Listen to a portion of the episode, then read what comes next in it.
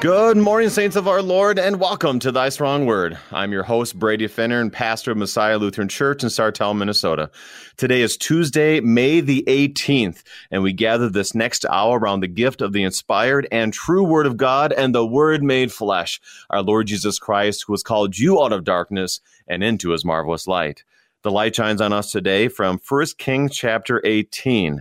Now, what we're doing is we are not going to do the whole chapter because I know everybody wants to get to the end of the chapter when you get to the prophets of Baal defeated by Elijah. But there are many contextual and background things that set us up for that great portion of scripture.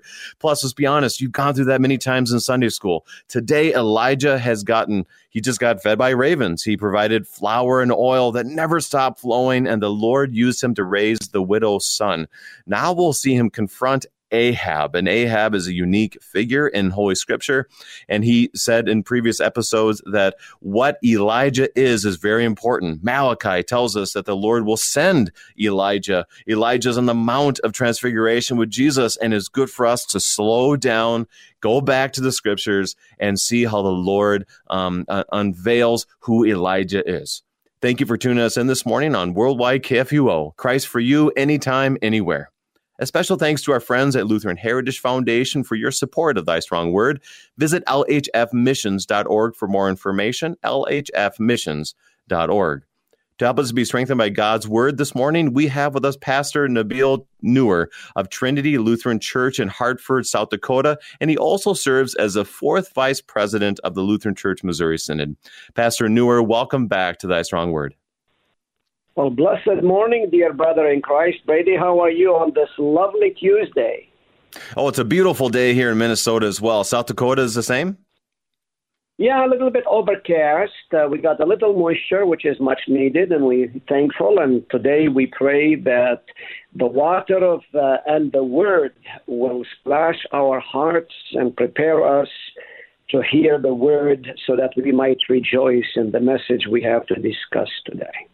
Wonderful. Pastor Nour, one of the things I wanted to um, have you talk a little bit to is you have a unique title, fourth vice president of the Lutheran Church Missouri Synod. Now, to, to take a step back, we had uh, Pre- Pastor Peter Lange, who was first vice president. First, you know, he's obviously sure. th- three rungs in the ladder higher than you, if you could say it that way. But tell us, what does a fourth vice president do in the Lutheran Church Missouri Synod? Well, um, good morning to all of the saints who are listening. The fourth vice president is an extension of the arm of the president. I am here to assist the president in any way that is necessary to carry on his duty. Um, the title is kind of deceiving. I think of myself as an emissary, an ambassador, a servant of um, President Harrison, and whatever help uh, President Harrison needs, be it conversation in my region with other DPs or um, consultation on a matter uh, as such, uh, that's we are a great support for the team so that the gospel, the ministry, and the message and the Messiah may be known throughout the whole world. Wonderful. And as you have said before on our program, and I've heard you speak about this, it's amazing how much the word has gone around the world through the preachers, through the through uh, the workers, the teachers, the lay people, um, missionaries, uh, fellow, fellowship with other church bodies around the world. Amazing how our Lord has used the word to reach people with the gospel of our Lord Jesus. Am I correct? Very, very true. But I will also add another thing that we over overlook yeah. It is the ladies around the coffee table on uh, mm. every day that they meet together, or brothers at work who are standing in the line sharing the words of hope, or um, people who are sick and you are visiting them, or making a dish for somebody who is uh, a widow or a widower, or just destitute. So, you know, when the Lord of the scripture, the great I am, the blessed Lamb, we just celebrated the Passover, of course, mm-hmm. said, Take care of the fatherless and the widows. Anything that we can do in our daily vocation, yeah. we are getting the word out, and we don't want to forget that. Absolutely. No, thank you for that reminder. That's a wonderful reminder. But today, that's what we're doing is uh, around your table. I'm around my table in my church office here and around people's tables because people will say that they'll have, have lunch during our time together. So that's what we're doing as well here on KFUO. So as we begin this, Pastor, uh, uh, brother, uh, can you begin us in prayer? Absolutely. In the name of the Father, and of the Son, and of the Holy Spirit. Amen. Amen. Blessed Lord Jesus, what a privilege and honor it is to speak your word to a multitude of saints throughout the world via the medium of the internet, the radio, and any other means through podcast, um, apps. Thank you for these modern technology that we can take the gospel out of a small area, be it in Minnesota, South Dakota, St. Louis, everywhere around the world, so that people might be comforted. And as we spend time in the ocean of your word, as we discuss Ahab and Elijah and Obadiah, that you would help us to focus on that which is godly, which is salutary, that which enhances our soul's benefit and keeps us grounded in that precious life giving word.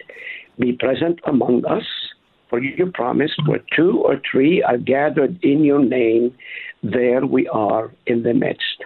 To that end, O oh Father, hear us for the sake of him who is the Word eternal your Son, our Savior, Jesus Christ. To him be glory now and forever. Amen.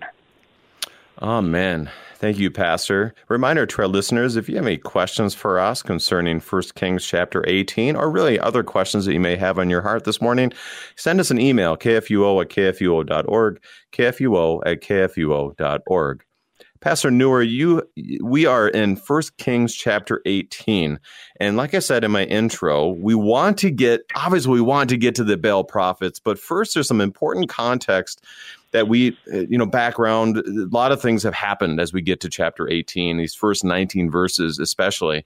Any background or thematic thoughts you have to help us out this morning? Absolutely. Uh, but before I do that, I, I just talked mm-hmm. to Jenny Williams, who is the director or setting up this meeting. But I also believe that our listeners could call the 800 number. Am I correct, uh, Brady, on this one, or am I wrong um, on that one? We uh, they they they could. I, to be honest, I was going to start that next week. As far as starting okay. that, as I still get my feet fine. wet. But yeah, I'll let you. Mm-hmm. I'll let you take care of that. But the one thing that I want to highlight, the one thing that I want to highlight is Ahab is one of the worst kings that comes upon this scene.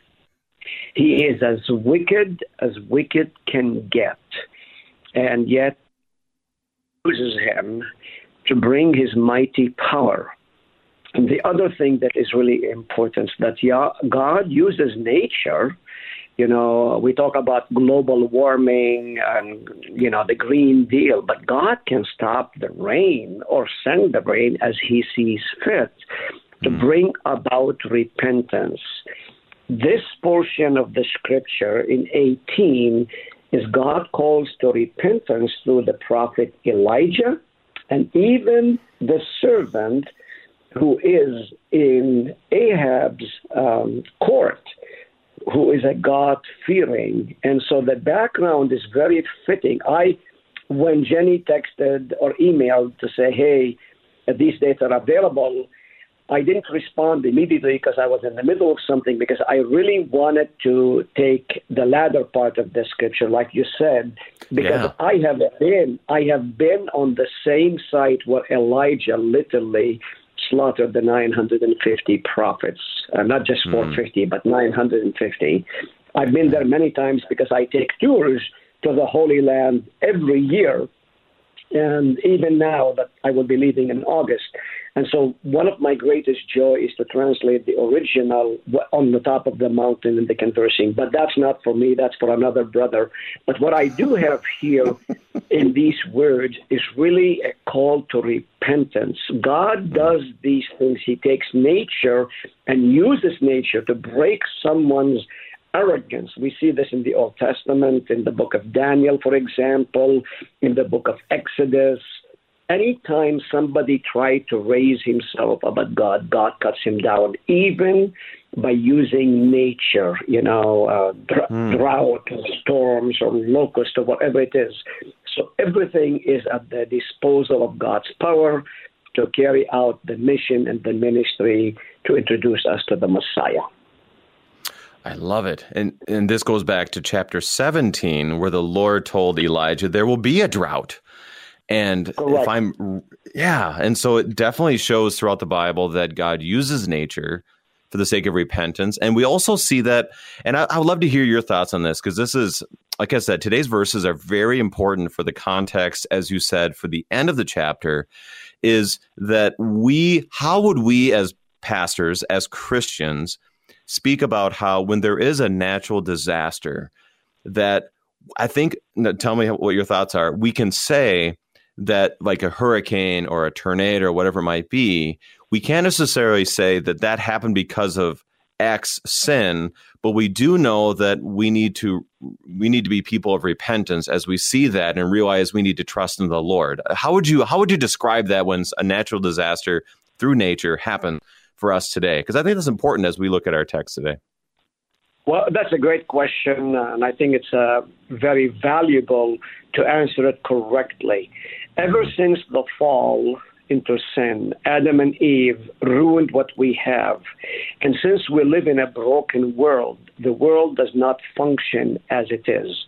Realizing that God uses everything, even the bad things of nature, to bring about good. So I cannot say every event in history's nature is God ordained can't say that because we don't have it unless he specifically says in his word. And the mm. key for this, uh, which I was privileged to speak last week in um, Phoenix about this, the three essential C's of Scripture, which are so important, and we cannot take this lightly. The first C is this context is king. We are in First Kings, so we need to know the context. Context is king. Secondly, culture is queen and Christ is center. These mm. are the hmm. three essential C's of Scripture. If you want to understand the Scripture, don't lump it all into the same because you can't. You got to take the context for what it is. The context declares what is necessary for us. You need to know what came before, as you shared earlier, where God in, seven, uh, in uh, 1 Kings 17 told Elijah to pray and he's going to shut the windows of heaven that even the springs are not going to bring the water. Okay, that's the first thing.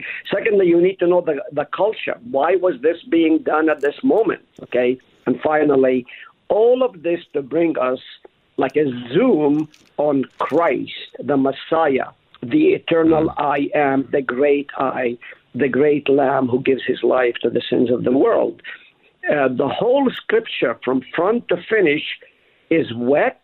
By that I mean there's baptismal waters all over.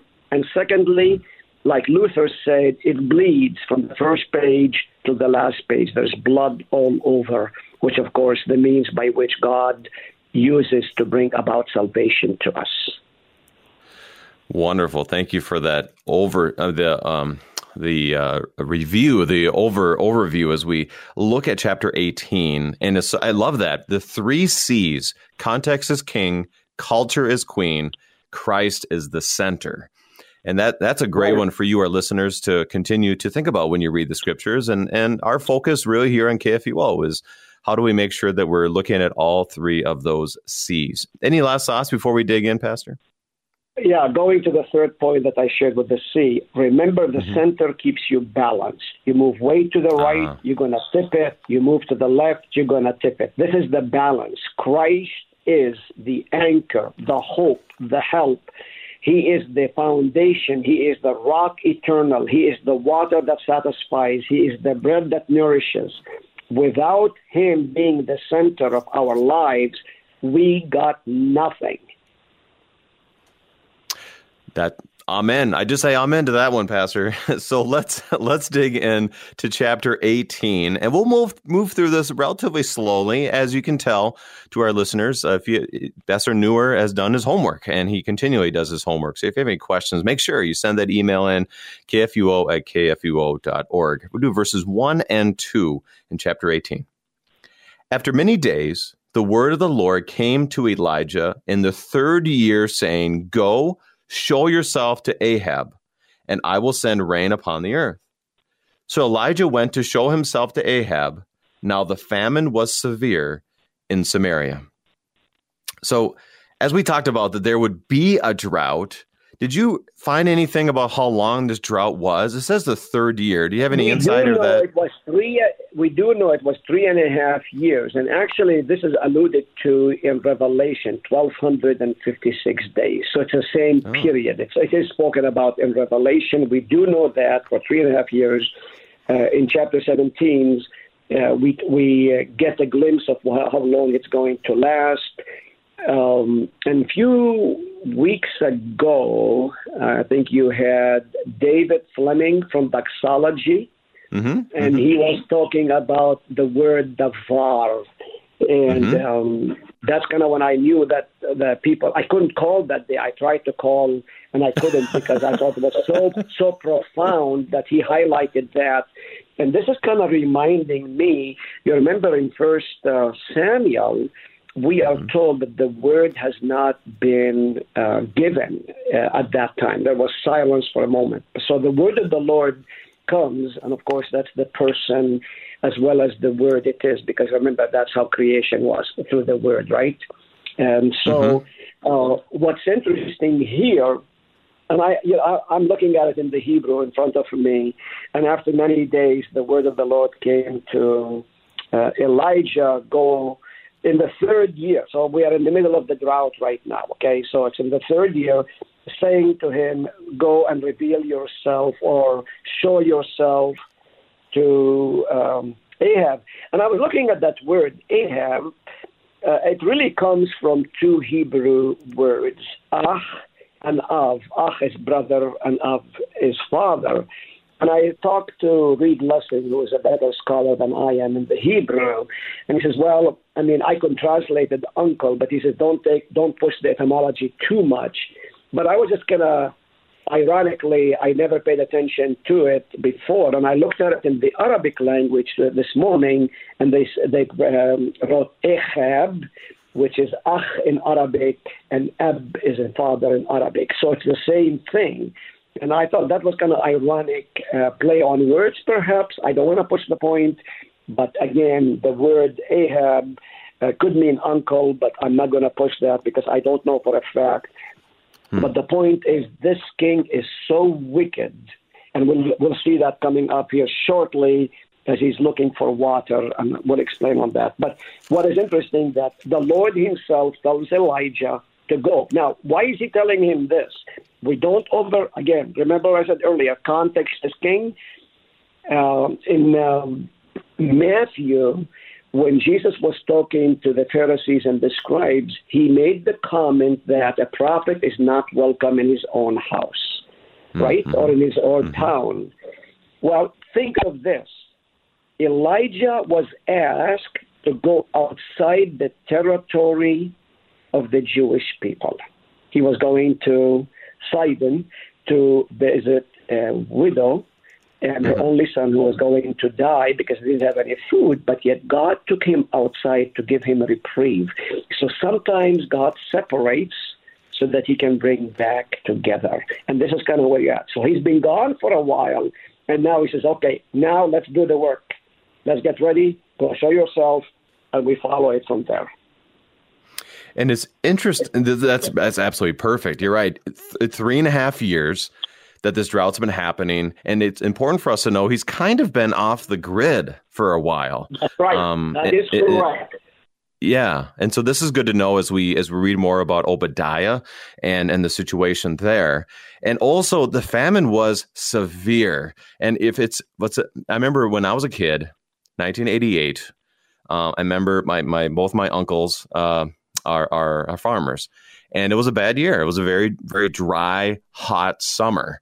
And I remember being like, wow, that was a really bad drought. But that was one summer.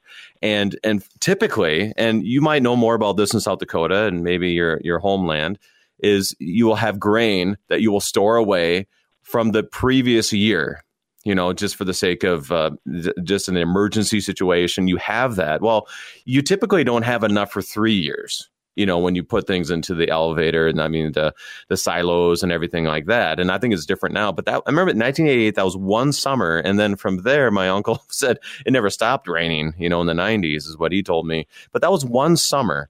And this is three and a half years of drought where you can't regrow anything. So it was a severe um, drought, which then would lead to a severe famine for that kind of culture. So they're at their wits' end, I would say, in every single which way. So, any thoughts on that as it says severe in three and a half years? Well, we do have it from scripture. Joseph went through that seven years of famine in Egypt. Mm-hmm. And our country in the U.S., not Israel, because um, in Israel I haven't been through any major famines like this. But here in this country, in the 1930s, during the Depression, mm. that was a terrible. My mother-in-law told me she's now sainted uh, in the great Promised Land. She said, "You know, Nabil, there were times." They literally would put towels on the windows to seal them because the dust just kept coming through. And for seven years, nothing grew. I mean, even right. thistles were gathered, tried to give for the cattle. So do, right. there are some years, and again, God brings about natural causes for his ministry to cause people to repent because he did say, if you do what I command you, the land will never go dry. He did tell us that, but he said, if you do not do these things, there will be consequences. And we see that over and uh, over again. Other, one other thought. Interestingly, again, uh, read for me in the English um, verse 3, beginning with Ahab called. Do you want me to just do verse 3, Pastor? Yeah, just read it. And Ahab called Obadiah, who was over the household. Now Obadiah feared the Lord greatly. Perfect. Obadiah mm-hmm. in the Hebrew is the servant of Yahweh, literally.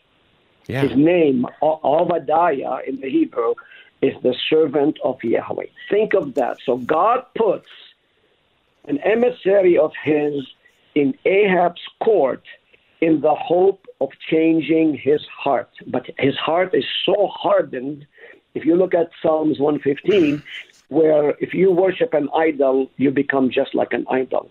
You don't have ears, you don't hear. You don't have eyes, you don't see. You don't have heart, you don't feel.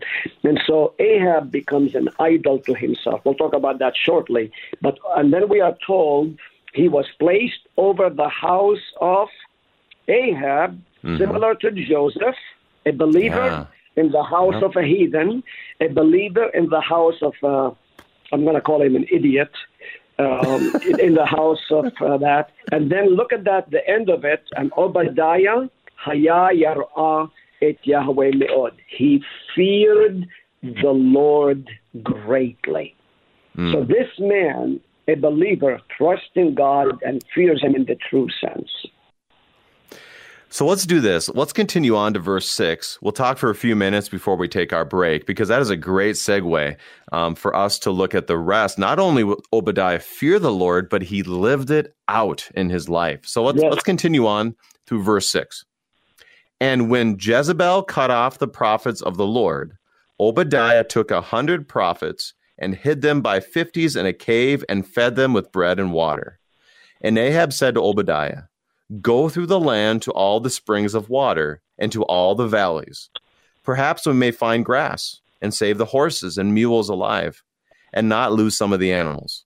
So they divided the land between them to pass through it. Ahab went in one direction by himself, and Obadiah went in another direction by himself. Now, I want to ask this question, Pastor.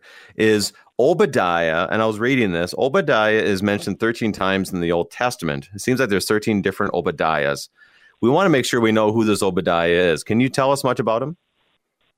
Uh, I I didn't spend a lot of time to look at it. Honestly, I can't. I don't. I didn't take the time, so I, I don't want to say something that I am not um, versed on. Uh, sure. Like you said, there, there, may be more. I, I, I didn't take the time. What I was interested in, in in the context of this, you yep. know, first we see the the atrocity of Jezebel. Okay. Mm-hmm and um, she destroys the prophets or cut down the prophets, and um, and then what we do see is Obadiah, the faithful servant of God who fears God, yet he puts his life in jeopardy. And what does he do? He hides a hundred and takes them water and bread to sustain their lives. Okay. So we live by mm-hmm. water, we live by bread, right? And so he sustained them for a period what what what really struck me is how callous Ahab is. He's never once concerned about the people of Israel. He's concerned about the horses and the animals that he elevates them wow. above people. And I see this today in our nation. And to those of you who are listening an animal lover, please don't do not think that I don't like animals or I want to destroy them all. But there's so many people who are elevating their dogs or cats to such an extreme place.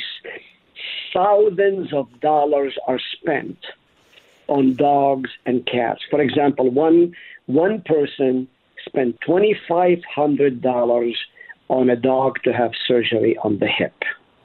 Hmm. Okay, twenty five hundred dollars how many uh, ministries could we have carried out with that $2,500? Is the animal important? Absolutely. But do we spend $6,000, $2,500, $25, all of these expenses? So I see in this here how depraved Ahab is. He's not once ever concerned do the people have enough food. As a king, he should protect them, provide for them. But instead, he says, let's see if we can find something for the horses and so that we can keep them alive and the animals. This is the atrocity that we are beginning to see. Humanity is um, not such a concern for him, but animals are. And that is something Ahab will have to answer to God and many of us who elevate animals higher than God, uh, than uh, people, because we are to- told, love the Lord your God with all your heart, mind, body, and soul, and your neighbor as yourself. And I don't see this being carried out by um, Ahab at all. Right now, we need to take our break. We will touch more on that. The reality of what kind of king was Ahab. We've talked about it a little bit. We'll talk more on the other side of the break. We are studying 1 Kings chapter 18 with Pastor Nabil Nour, and we'll be right back.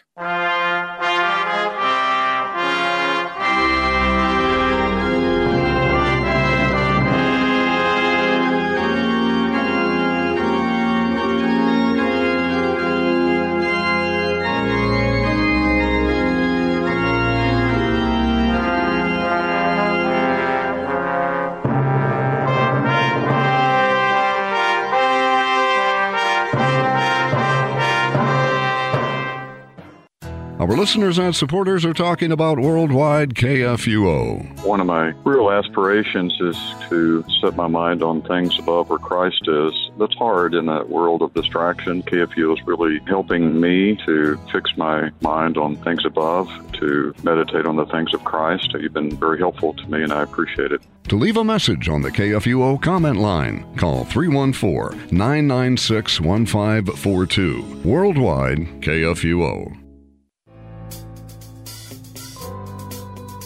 The USA is the third largest mission field in the world, and church planting is one of the most effective means of making new disciples. New missions to new people in new places. Get ready to plow the fields. Check out the Mission Field USA podcast produced by the LCMS Office of National Mission. You can find it at kfuo.org or anywhere you get your podcasts.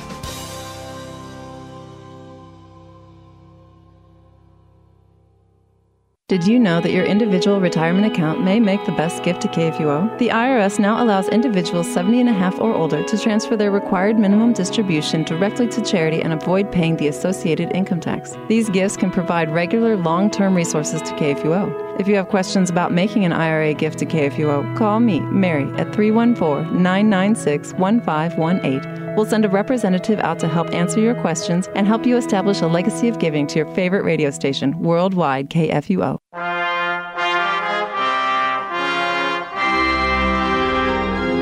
And welcome back.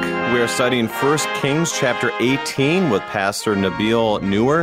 And as we've been studying this, uh, it's, it's, such a joy to have Pastor Nour here because he's digging into some of the Hebrew, he's digging into the context, uh, he's looking at the culture, and obviously we're looking at Christ, as he said so well that the the pages of Scripture bleeds all over, which points us to the blood of Jesus, which saves us from our sins and gives us eternal life. Well, we're talking about Ahab right now. I want to make this highlight, Pastor, and then I want some of your thoughts as well. Chapter 16 is our first time we talk about Ahab. His uh, his father was um, Omri, and and he was he was king. He took over, and it tells us that he did everything that he did evil in the sight of the Lord more than all who were before him. Marries Jezebel, who did not have the same faith, puts up Asherah, puts up Baals, all of this, and it continues to say that he um, uh, brought anger to Yahweh more than any other kings of Israel that were before him. So, after all of that review, what are we to make of Ahab? well, uh, Ahab is a false um, Jewish king sitting on the throne of God's people. And, you know, um, when in essence he becomes God because he doesn't care about Yahweh. Of course, he first he marries someone who is unlike him, which God says don't do that. And of course, Solomon fell into the same disaster. But thank God, at the end of his life, he comes to his senses and says, "Yeah, I blew it." Ahab does not do that. And later no. on, we see that, um, and how uh, atrocious is Ahab that uh, I don't know, I never counted how many women he married besides Jezebel, but he had 70 sons. Okay, think of that. How many women is that? Plus, this is just sons, they didn't count the girls. So, you know, this man is, is worse than the kings of Saudi Arabia in having uh, married a lot of women to have a lot of sons. And of course, Jehu killed them all uh, later on after um, Elisha tells uh, him on God's words. But we are also told he is the worst king of Israel because he really emphasized Baal worship instead of um, to worship the only true God. No other person is to be um, worshipped except the God of Israel, the father of Abraham, Isaac, and Jacob. So Abraham, excuse me, Ahab is a devil in disguise because he's mm. doing everything contrary to the word of God, and he is. And the, the sad reality of this, Brady, is this, dear brother, that he is he is leading people astray. Right. And you know, Jesus addressed this. Woe to you if you take a little child and cause him to sin. It would be better for you not to be born, or if you were born, to put a millstone around your neck and be drowned, and the, you know the suffering that comes because of that. And we see this not with one, but on a full scale of population. You have the ten tribes, and we see the severity of the viciousness and the chaos and the hatred that happens between Judah and Israel and the wars, all because you don't walk in the presence of God. And we see this even today. You have Israel proper, and they're at war with Gaza. Somebody asked me, How is your family? I said, My family are doing well. Why is there so much trouble? I said, You have two different people both sons of Abraham, one through the free woman, Sarah, and another through the servant woman, Hagar, the Arabs and the Jews. They're odds with one another.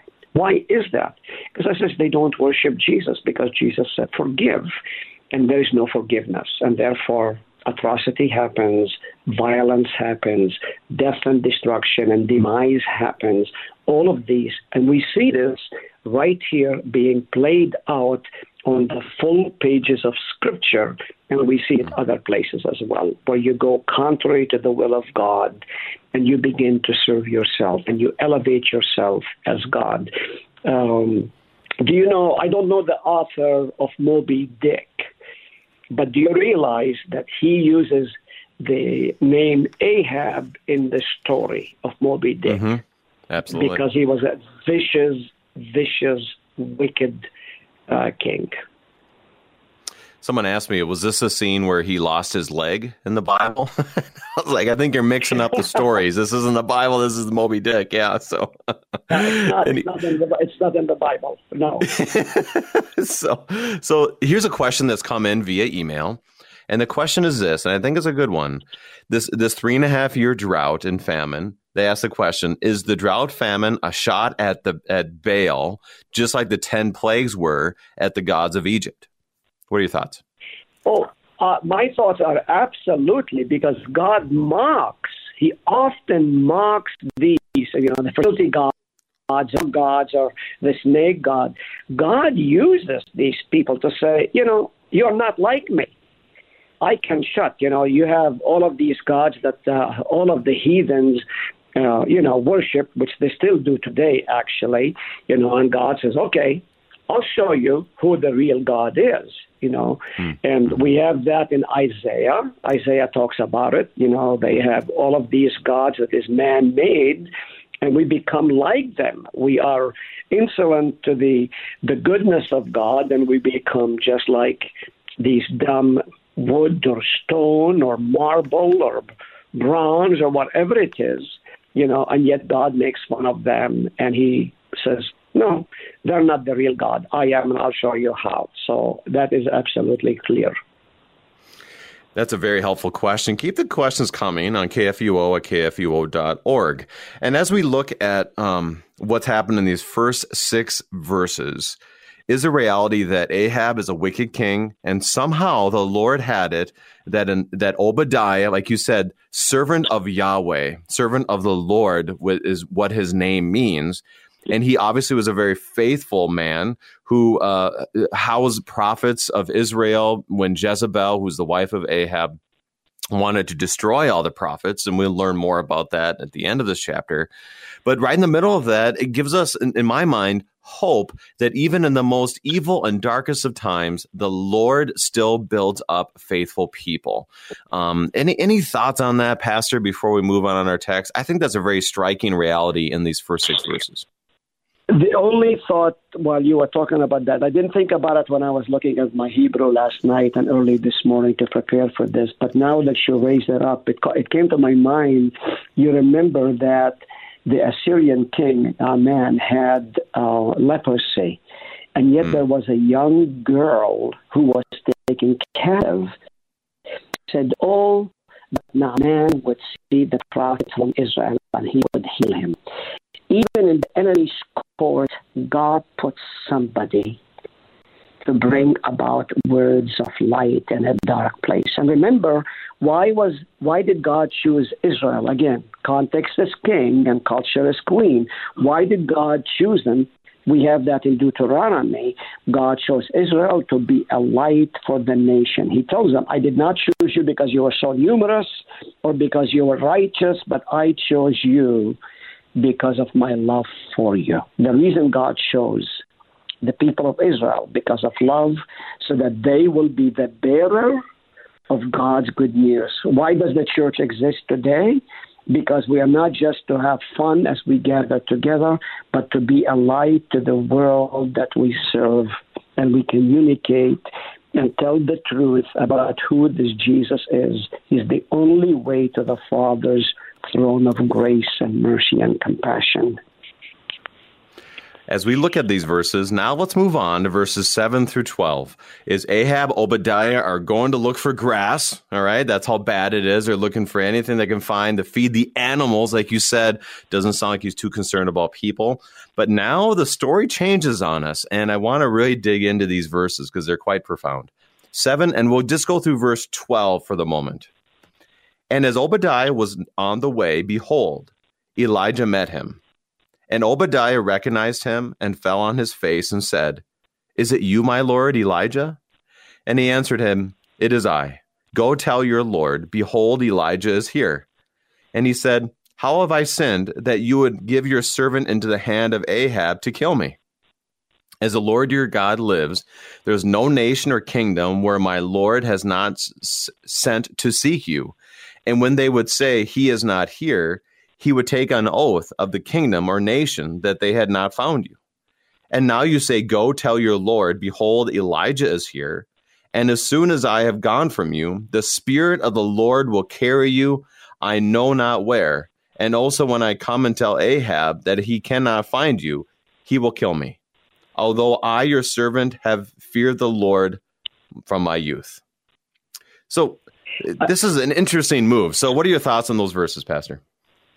Well, uh, again, we don't expect God to function like man. We we would think, uh, you know, that God does things like man, but you know, man is finite, God is infinite. So we Isaiah 55, my ways are not like your ways, and this is kind of backdoor jab at Ahab, mm-hmm. but uh, the man that fears God for God, the power of God. Okay, so let's begin again with verse 7. And after Abadehu was on his way, and behold, uh, Elijah uh, meets him on the way, and he recognizes him and he falls down to worship him. That's an honor of reverence uh, because of the prophet, and of course, we do know there are sons of the prophets, so there was a school, so people knew the prophets, and I presume they were dressed in a specific way, in particularly so that they were identified. You know, it's kind of like me when I go to the hospital, or when you go to the hospital, I always have my collar on. I don't put a mm-hmm. suit mm-hmm. or a tie. I put a collar on. As soon as I go in, they know I am a man of the cloth. I represent Jesus, so I'm not coming by myself. Anyway, so in this, so he comes and he says, Is this you? And yes, uh, Elijah responds in 8, Yes, it is I. And then he says, Go tell. Um, uh, let's see. Let me hear. There. Yeah, um, uh, I am. I am him. And he says, uh, "Why would? Uh, uh, what have I done that you want me to go and tell Ahab? Now, why is Obadiah so fearful? Okay, first, right two things. Number one, he's been hiding the prophets, right, of God. That's number one. Mm-hmm. Number two, um, Ahab, because he's been searching for Elijah in his backyard, but he was really very close that they didn't see what he was at. And in that respect, then, Obadiah is afraid because everybody's been looking for him, and Ahab is thinking now, if you are not telling me the truth, your life is in jeopardy. That's what it means when he asked them to swear. And so Obadiah is afraid that he might be the next head on the block, so to speak, mm. because what happened in the past.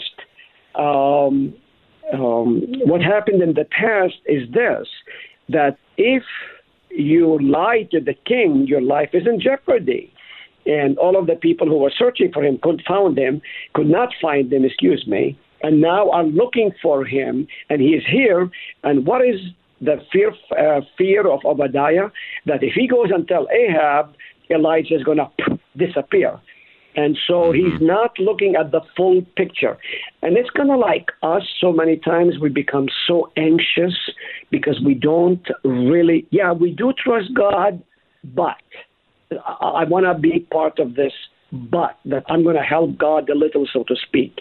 And of course, Paul addresses this in Philippians chapter 4 be anxious for nothing, that, um, you know, uh, by anything, but make your no- request known to God. Obadiah, for a moment, has a lapse of judgment and forgets. But the mm. comfort is that Elijah says, That's me. I'm going to stay here. Go talk to your king, and we'll come back and discuss it. And uh, that, that's a great way to say it because we know that he's a faithful man. He's he's lived that faithful life, and we put ourselves in the same shoes that Obadiah is thinking very logically. You know, he he like okay, Elijah's been gone for three and a half years, and when people have gone out to look for him, they have to make an oath saying, "Nope, we didn't find him." And if I if I go to you and say, "Hey, Elijah's out there. You go out there, don't find him. He comes back and say, you have to say an oath that you didn't find him. All of a sudden, boom, I can't say that oath and I'm gone. Which we can, we can. I mean, he's thinking very logically. He's a smart guy. He knows, but he's not necessarily thinking in the eyes of faith at this stage. Uh, and that's a struggle absolutely. for all of us, isn't it? Mm-hmm. Yeah, it is. And actually, he says, "What have I done?" And the word that is using Vayomer machatati. What is my sin? What is the sin that I have committed? Ki ata, because you, it's causative, noten et abdecha. You give to my servant to go into the hands of Ahab lahamoteni to cause me to to be put to death. Okay, mm-hmm. and so this is this is so very important. And how often, when something comes upon us, what do we say? Lord, what have I done? Why am I doing right. all of these things, forgetting that God does not work or think like we do? We think, what have I done? Something happens. Lord, what? Why are you doing this to me? I've been faithful to you. And this is kind of what is going on with Obadiah. We tend to forget that God does not work in our economy, in our social justice, and any of these things. You know, this is kind of the key element right here. We tend to, uh, and I, I heard one of my colleagues say, we tend to put God in a box and we put him on the mantle. And when we need him, we get him out of the box, kind of like a bottle, uh, the genie in the bottle. We rub him and say, okay, now help me. Otherwise, I'm in control, which of course we are not. Okay. And this is kind of what uh, Obadiah is doing right here. He's the servant of God. He fears God. We know that. He's been doing great things, but he has a lapse of judgment at this moment that he does not see the goodness of God in working through these things. And that's when the focus is internal than external. One of the great things we do as uh, Missouri Synod pastors, because we follow Luther's teaching, is this that God's gift comes to us from the outside, all externals. The means of grace are externals, right? Nothing uh, from me, it's all from the outside. And the same things with the words of hope. It's not a good feeling in my heart, it's the confidence and ground of the word that gives me the hope. If that, if that enlightens our hearers a little bit better to grasp what is going on. Absolutely. So let's let's continue for 13 through 16 and then we'll finish it up after that because like you've been saying, he's had a lapse of judgment, but here Elijah kind of gives him a sermon. He gives him the assurance and reminds him once again of the Lord. So verse 13 through 16. Has not been told, my Lord, what I did when Jezebel killed the prophets of the Lord, and how I hid a hundred men of the Lord's prophets uh, by 50s in a cave and fed them with water, bread and water. And now you say, Go and tell your Lord, behold, Elijah is here, and he will kill me. And Elijah said, As the Lord of hosts lives, before whom I stand, I will surely show myself to him today. So Obadiah went to meet Ahab and told him, and Ahab went to meet Elijah. So a, a short sermon here saying, "Go tell your Lord, behold, Elijah is here," and da da da da. And and it just it's a very simple sermon, but shows him I come in the name of the Lord. Any any thoughts on these before we get to our last verses? Yeah, uh, in verse 9, um, I'm looking at the Hebrew where mm-hmm. Obadiah talks, What have I sinned that you asked me to go and talk into the hand of Ahab? And the Hebrew word there, lahamiteni, to cause me to die, to put me to death, okay? And when you come to the end of 14, where he tells them, Well, haven't you been told that I've done these things, fed them and give them water, verse 14, and now you are telling me to go uh, to my uh, Lord, Hine Eliyahu, and then he, the Hebrew word is not the same as it is in 9, the Haragani, which literally hmm. means to destroy me to the point of death. The first one just put you to death. We're not told how. But the word hadag, harag, excuse me, almost has the crushing uh, to the point of death, uh, severity of death, so to speak. And so he in hmm. here telling him, well, you know, you should have been told this, my Lord. You know what I've been doing. Uh, now, we don't know if he is aware of that or not because remember he was hiding these prophets because if the things were known, Jezebel would have been there getting them out to kill them because she has already cut plenty of the prophets of God already. So I'm not so sure that is a common knowledge possible, but again, Scripture does not say, and the description does not say we don't uh, act that way. But then, uh, in a very uh, few words, Elijah says, No, young man, I'm here to stay because this is preparing for the big battle that will be coming up at the end of the chapter, like you said earlier. As we as we hear those words, I think it's good for us. We have about six minutes left here, Pastor, and I want to read the last three verses and this this sets it up beautifully. I mean, obviously, does this in the Bible, but it sets us up for what's going to happen um, for the next uh, the next section of chapter 18. And I want to hear your thoughts on the importance of these first few verses um, and what it means for us today in the church. So, 17 through 19, as we wrap things up. When Ahab saw Elijah, Ahab said to him, Is it you? Is it you, you troubler of Israel? And he answered, I have not troubled Israel, but you have and your father's house because you have abandoned the commandments of the Lord and followed the Baals. Now, therefore, send and gather all Israel to me at Mount Carmel, and the 450 prophets of Baal and the 400 prophets of Asherah who eat at Jezebel's table.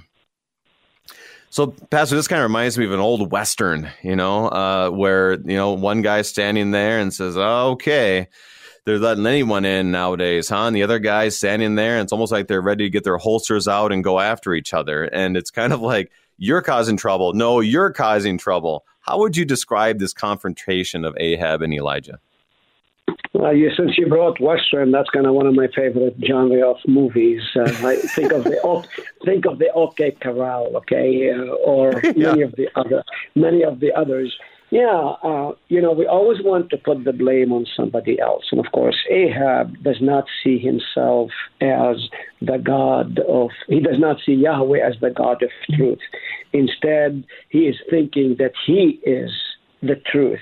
Because immediately, immediately in 17, he says, Oh, uh, so Ahab comes to him, to Elijah, and says, Oh, Oh, you are the one who has been troubling Israel. Why is he troubling Israel? Because he withheld the rain for three and a half years. But then Elijah says, No, young man, you are wrong. You are the troublemaker, and I'll tell you why. And he proceeds to tell him, Because you and your household, you and your father, and the house that you live of your father, you have left at mitzvot Yahweh, the hmm. commandments, the statutes, the decrees of God. And you have gone after Habaalim, uh, not just one ba- uh, ba- uh, Baal, but the plural of Baalim. And, mm-hmm. um, and, mm. and so in that portion, before we get to 19, you have this um, confrontation. You are the guilty one because you have negated the word of God. You have destroyed the commandment. And it's pretty much like what's happening in our culture today. Many have forsaken God, forsaken the word. Numbers in the church are declining because many of the churches has have watered down the gospel and neglect the truth. That there is consequences to sin. We hear that from any other ch- many other churches who are not speaking the truth in love, calling sin for what it is. We can talk about the transgender transgender, lesbianism, all of these things. I don't have a lot of time to go into this, but when you neglect mm-hmm. the word of God, you're going to pay the consequences for that because God gave us the formula for a healthy living, both for soul and mind, so that we may speak the truth. We are not an island to ourselves, and we are reaping this right now. And that's why the numbers of the church are declining because people are not speaking the truth in love. And how fitting it is that we must speak the truth in love when you when you negate the word, when you negate the commandments, and anything goes you live like the heathen and you become a god, a small g. And therefore, at the end of uh, this portion of our text today, in verse 19, and he says, And now go gather all of Israel uh, to the mountain HaKarmel, which is literally the vineyard of God. Okay, Carmel means the vineyard of God. And br- bring with you the 450 prophets of Baal and the uh, 400 prophets of um, Asherat uh, who are uh, constantly dining and being spoiled at the. This is not literal translation, but uh, feeding in there, who are sitting at the table of Jezebel. So she's providing for them. And you know, when you provide someone everything that you need, they owe you something, right? You feel mm-hmm. compelled to do something. And that is a terrible thing. And of course, David tried to do that when uh, Bathsheba's husband um, came back and he gave him enough to uh, to eat at his table with all the other, but asked him to go to the house. He says, "How can I?" When all my colleagues are out at the forefront, you want me to go in and sleep with my wife? He said, I can't do this. So he stood firm, whereas all of these prophets are liars and deceivers, and they're not holding on to the word because they are worshiping the false God. In about 30 seconds here, Pastor, how would you summarize our verses today? Uh, repent, for the kingdom of God is at hand, or else be confronted with the truth that is going to cut you down.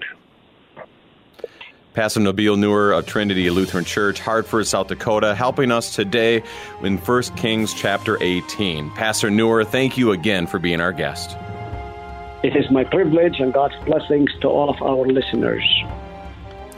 As you learn today, context is king, culture is queen, Christ is at the center, and from beginning to end, there is blood everywhere, which points us to the truth and hope that we have in the blood of our Lord Jesus.